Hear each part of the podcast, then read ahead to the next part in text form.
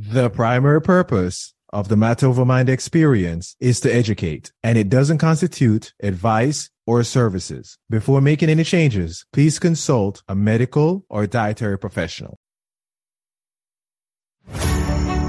Nutrition, gut health, mental health, hormones, and so much more.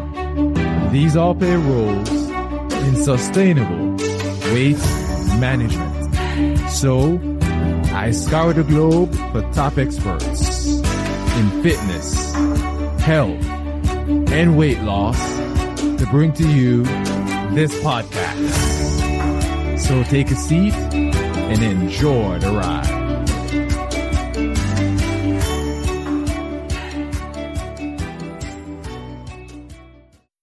Welcome to another weekend short of the Matter Over Mind experience. I'm your host, Master Trainer, and Weight Management Expert, Narado Zeco Powell. And I have a question for you. Are you working out too late? It's a pretty good question, right? Because it's something we don't pay attention to, but can make a big difference in our health, sleep, and results. So stick around for this one because I'll have a dandy answer for you.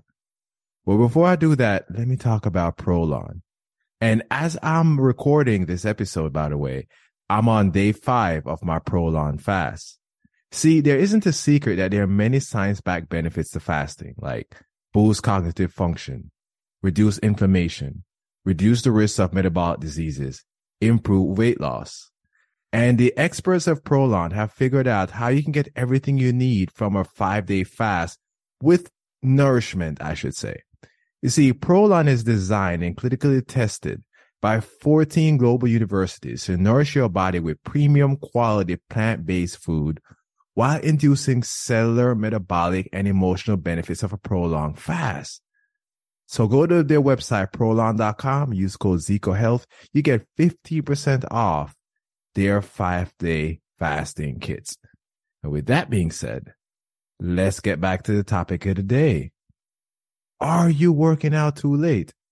See, the best time to work out is whatever time you have to work out. Whenever somebody asks me that question, that's what I always say. The best time to work out is whatever time you have to work out. But even given that, I'm going to give you some options, but don't stress about making any changes unless you can make those changes. But timing of your workout is important for many reasons. Let's begin with sleep. See, when we train, our bodies raise adrenaline and cortisol levels, especially when we train at high intensities. This means that the later we exercise, the less time we have to lower these levels that can blunt melatonin production, will make it hard for us to fall and stay asleep. See, I generally find if you have to work out in the evenings, light or zone two cardio seems to be more helpful keeping your cortisol levels balanced need to be more helpful, especially the later it gets in the day.